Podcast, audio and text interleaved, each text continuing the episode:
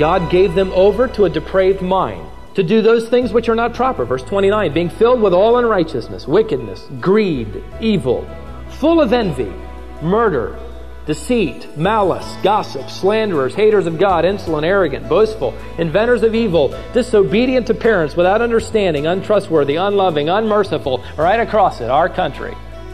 There are doctors now propounding that parents ought to be given three days after the child is born to determine whether it will live, so that it goes through genetic tests to find out if there are any disabilities.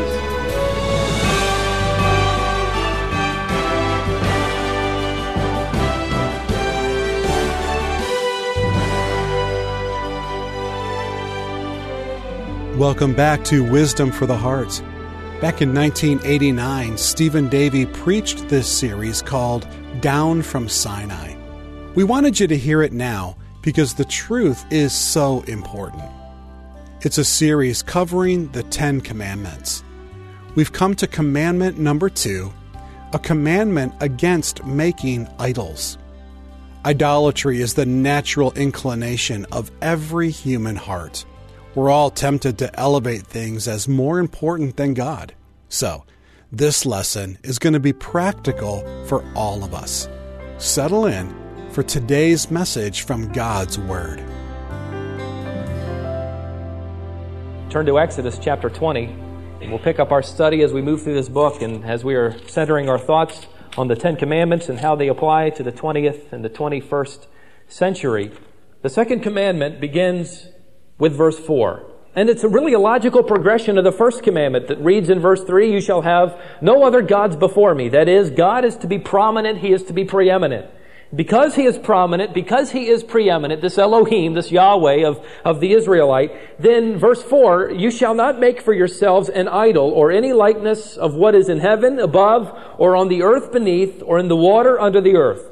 You shall not worship them or serve them, for I, the Lord your God, am a jealous God, visiting the iniquity of the fathers on the children on the third and the fourth generations of those who hate me, but showing loving kindness to thousands, to those who love me and to those who keep my commandments. Before we get into exactly what I think is the application of this commandment, I want to note two things. The first thing is the importance of a role model. Perhaps you saw that. It said in verse 5 a phrase that I think is often misinterpreted. He says, I am a jealous God, visiting the iniquity of the fathers on the children, on the third and the fourth generations of those who hate me. I have heard this taught that what he is saying here is that if a father sins, the consequences of that sin are passed down from generation to generation, and it'll normally take four generations before that sin or the consequences of that sin is finally abated.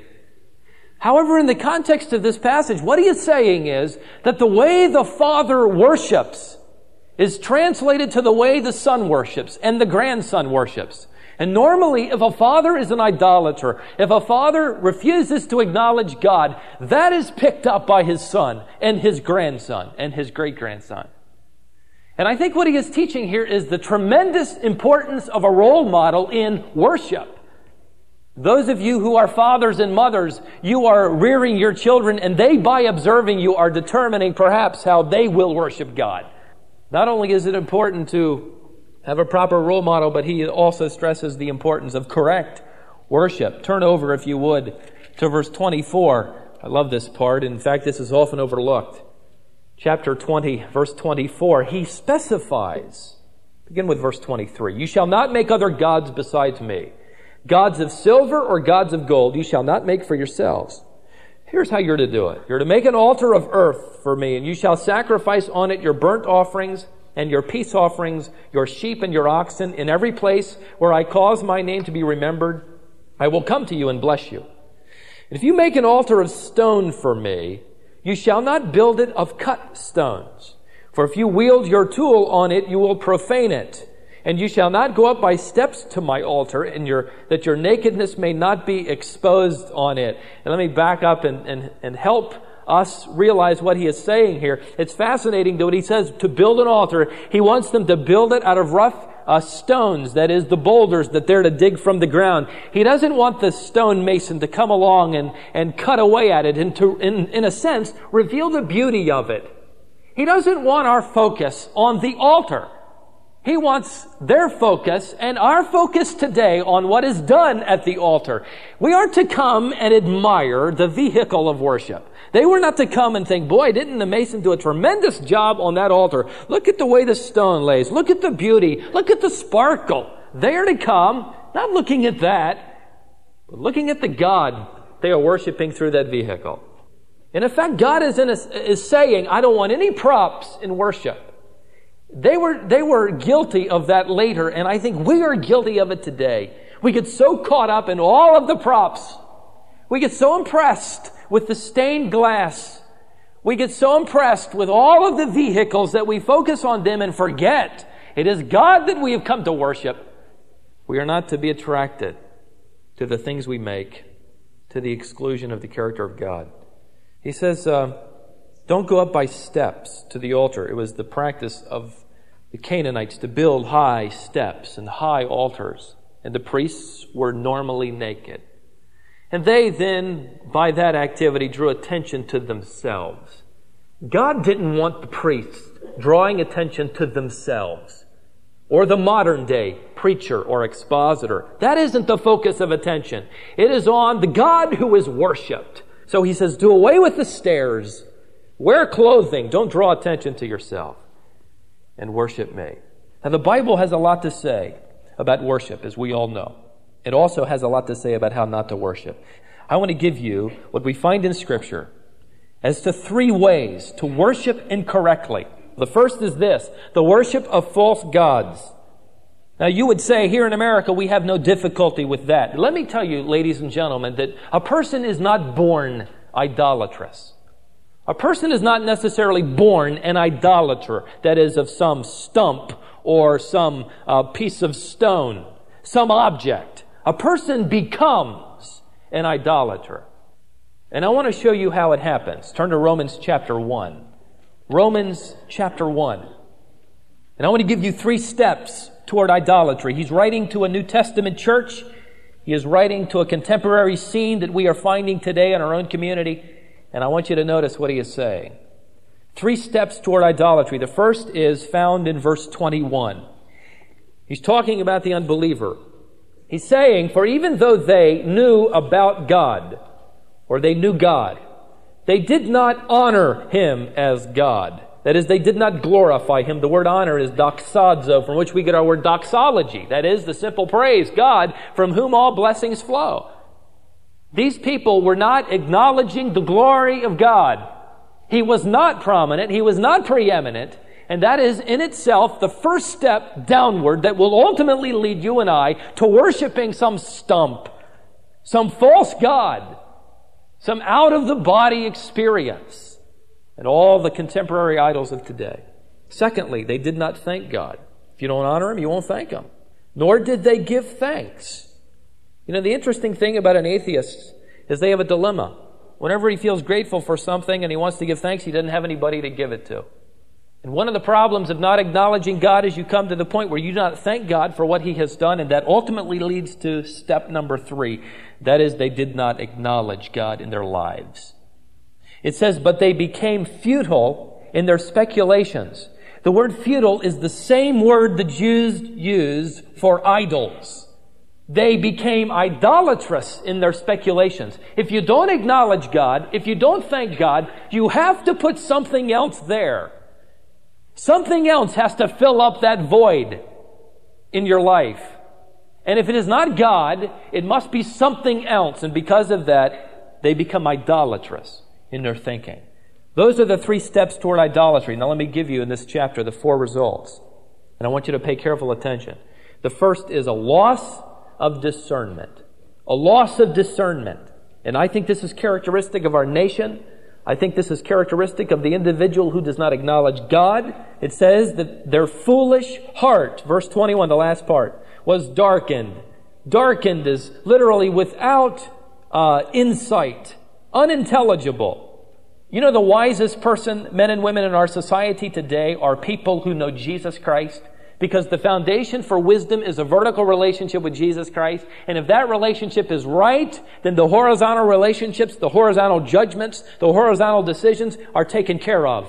we can make sound judgment. What we want to see is someone on the Supreme Court bench that knows Jesus Christ because that relationship is established and then they can have insight in making decisions. That's the individual we want in political office. That is the kind of individual who will make an impact in this society. It is someone who knows Christ, who acknowledges God, and by that is given the basis for insight. Without Him, we should not be surprised of the decisions that are made. It says here, when you do not acknowledge God or as a, as a nation or as an individual, you become foolish and without insight. The second thing is there, an in, there is an increase of selfishness. Verse 22. Professing to become or to be wise, they became fools. Why, if God doesn't have the answer, then I must. So they become the center of their lives. And they become fools. The word fool is morano, which we get our word moron from. I think that's a classic way of viewing the people who do not acknowledge God and make decisions and they stand back and they say, Isn't that wonderful? Isn't that wise? God says they are morons. That is the statement here. Professing to be wise, they became moronic. That is, they become so self centered that they will worship whatever they think is acceptable to themselves. Ladies and gentlemen, if you and I do not worship God according to His revelation, we have not worshiped God. If we worship anyone other than the God of this book, we have not worshiped God. We have become foolish. And the third step is in verse 23. They create a religion without a creator.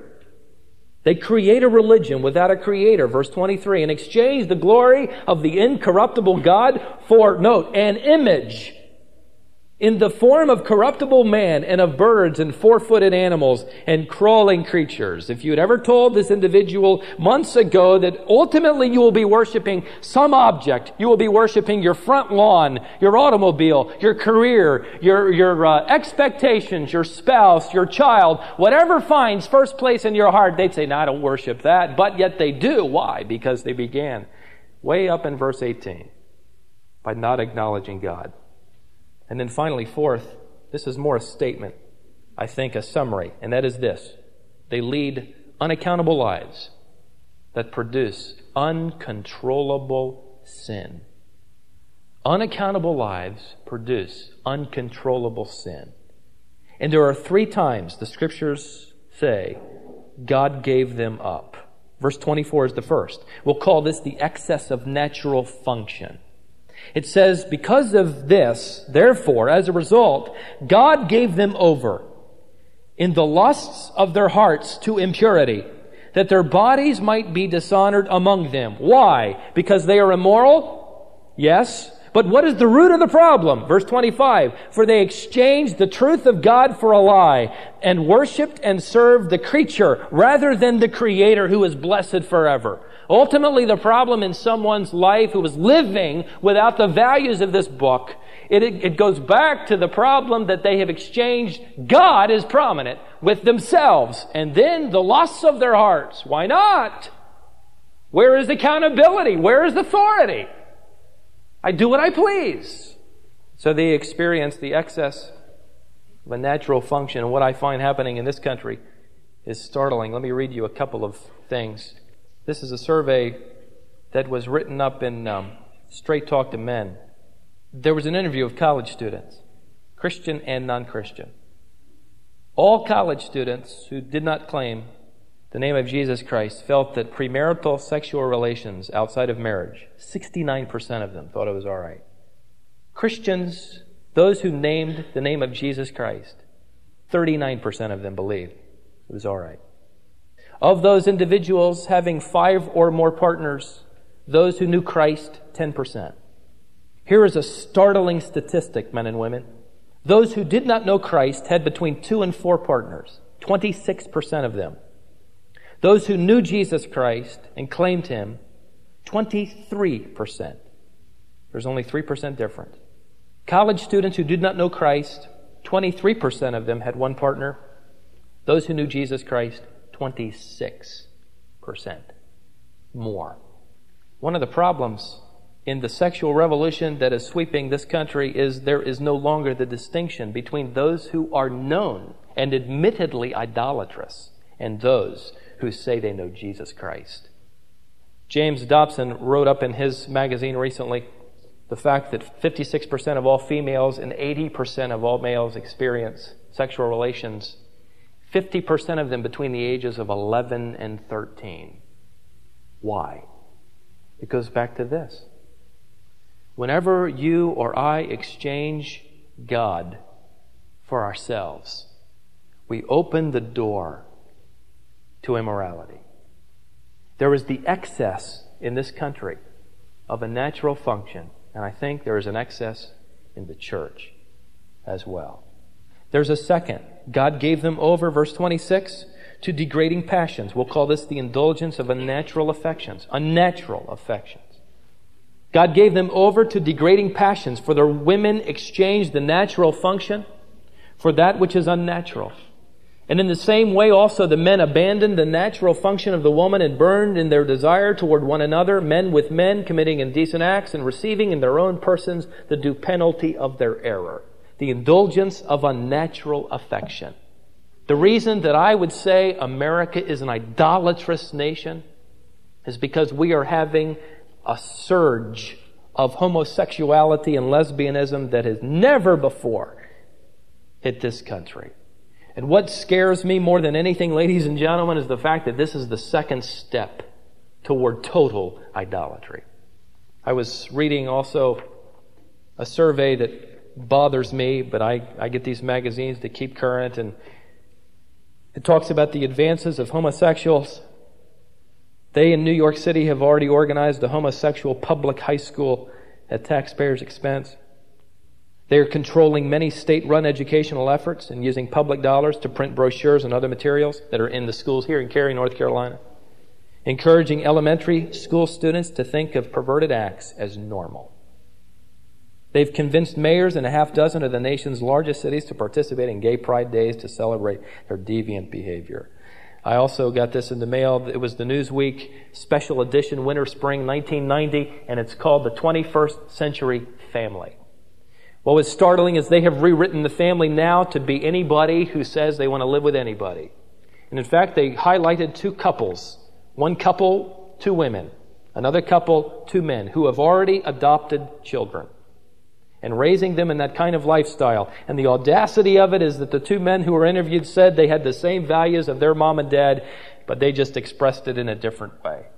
You look at that and your blood could either boil or be overwhelmed with pity and compassion for individuals who have replaced God with something or someone else.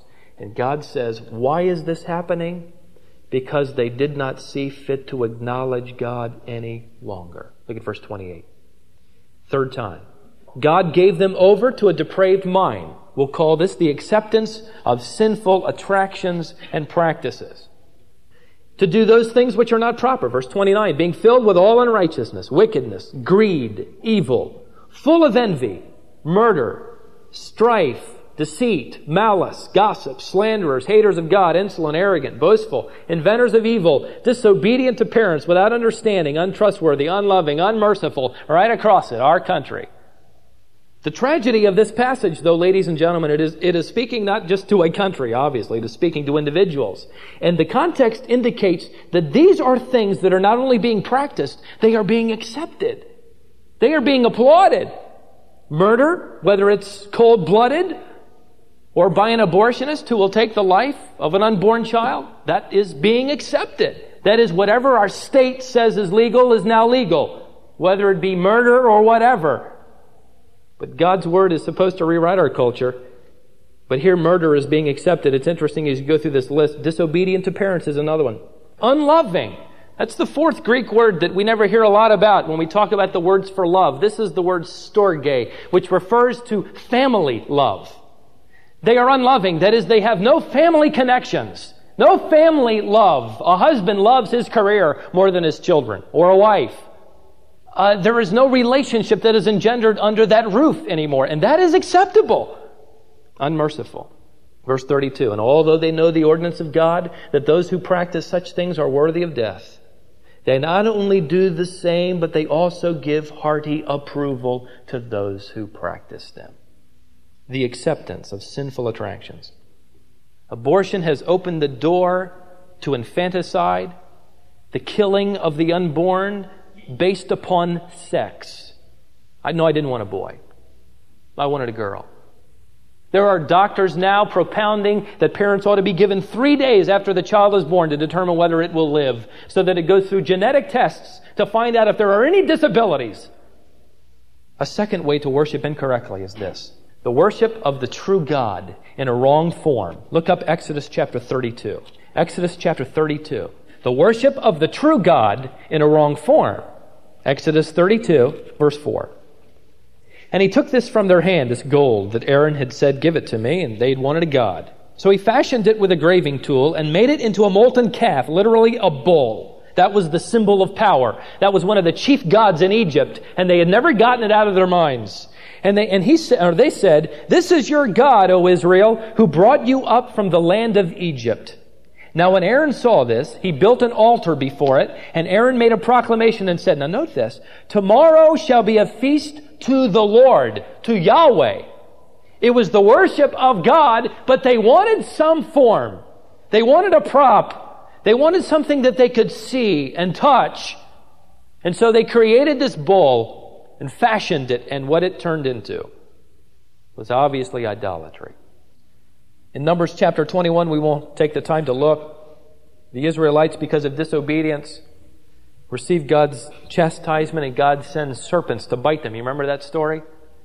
And they came and they bit all of the Israelites, or many of them, and they began to die. And Moses went and interceded in their behalf to God, and God said, Okay, fashion a bronze serpent, put it up on a pole, and if anyone will look at it, they'll live. Now, don't misunderstand. That was not an act of worship, that was an act of obedience.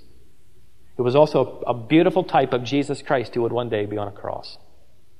Because of their obedience, then they would live. And that's usually where we finish the story. But 2 Kings chapter 18, you'll have to see this for yourself. 2 Kings chapter 18 verse 4 tells us what happened to that snake on a stick. 2 Kings 18. Verse 1 says that Hezekiah became king. That gives us a time element. Verse 4. He did something for God. He removed the high places. He broke down the sacred pillars. He cut down the Asherah. He also broke in pieces the bronze serpent that Moses had made.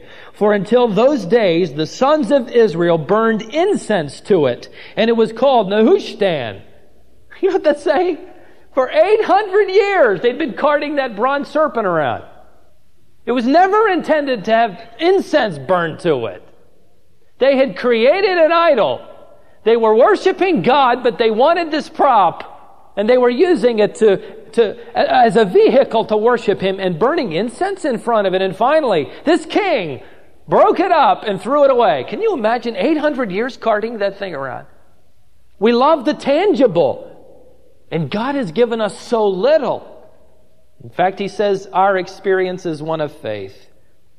How tragic that these Israelites became idolaters. God, my friends, is not in a snake. He is not in a shroud. He is not in a splinter from the cross. He is not in all of those things. He's not in the relics. He isn't in the stained glass.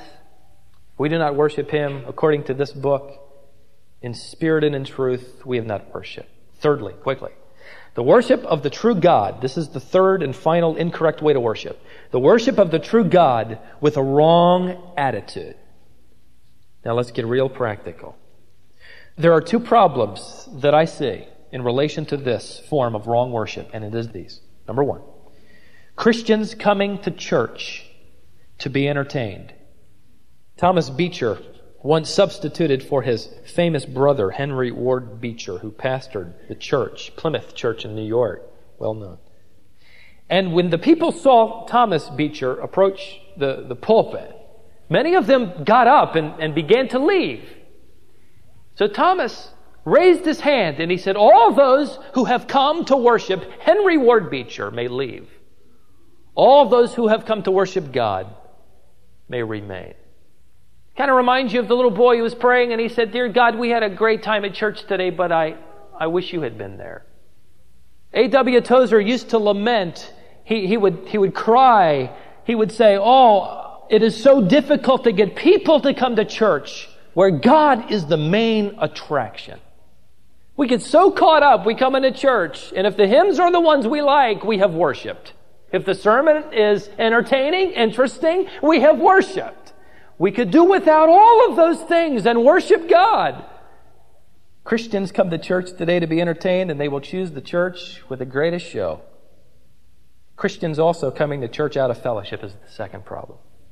Christians coming to church out of fellowship.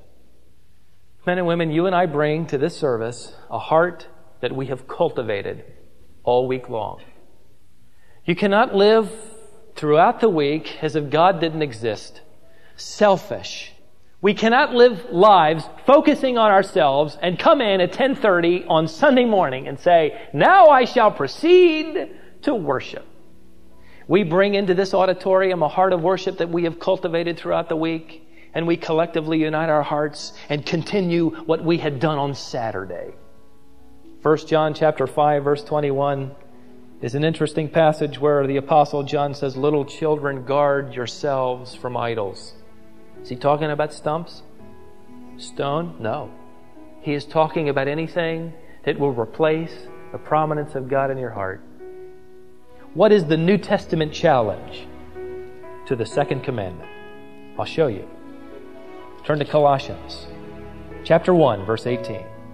It's talking of Jesus Christ, a fantastic passage of Scripture. It seems to pull worship out of every pore. It says, By him all things were created, both in the heavens and on earth visible and invisible, whether thrones or dominions or rulers or authorities, all things have been created by him and for him. And he is before all things, and in him all things consist or hold together. He is also head of the body, the church, and he is the beginning, the firstborn from the dead. Now note this, so that he himself might come to have first place in everything.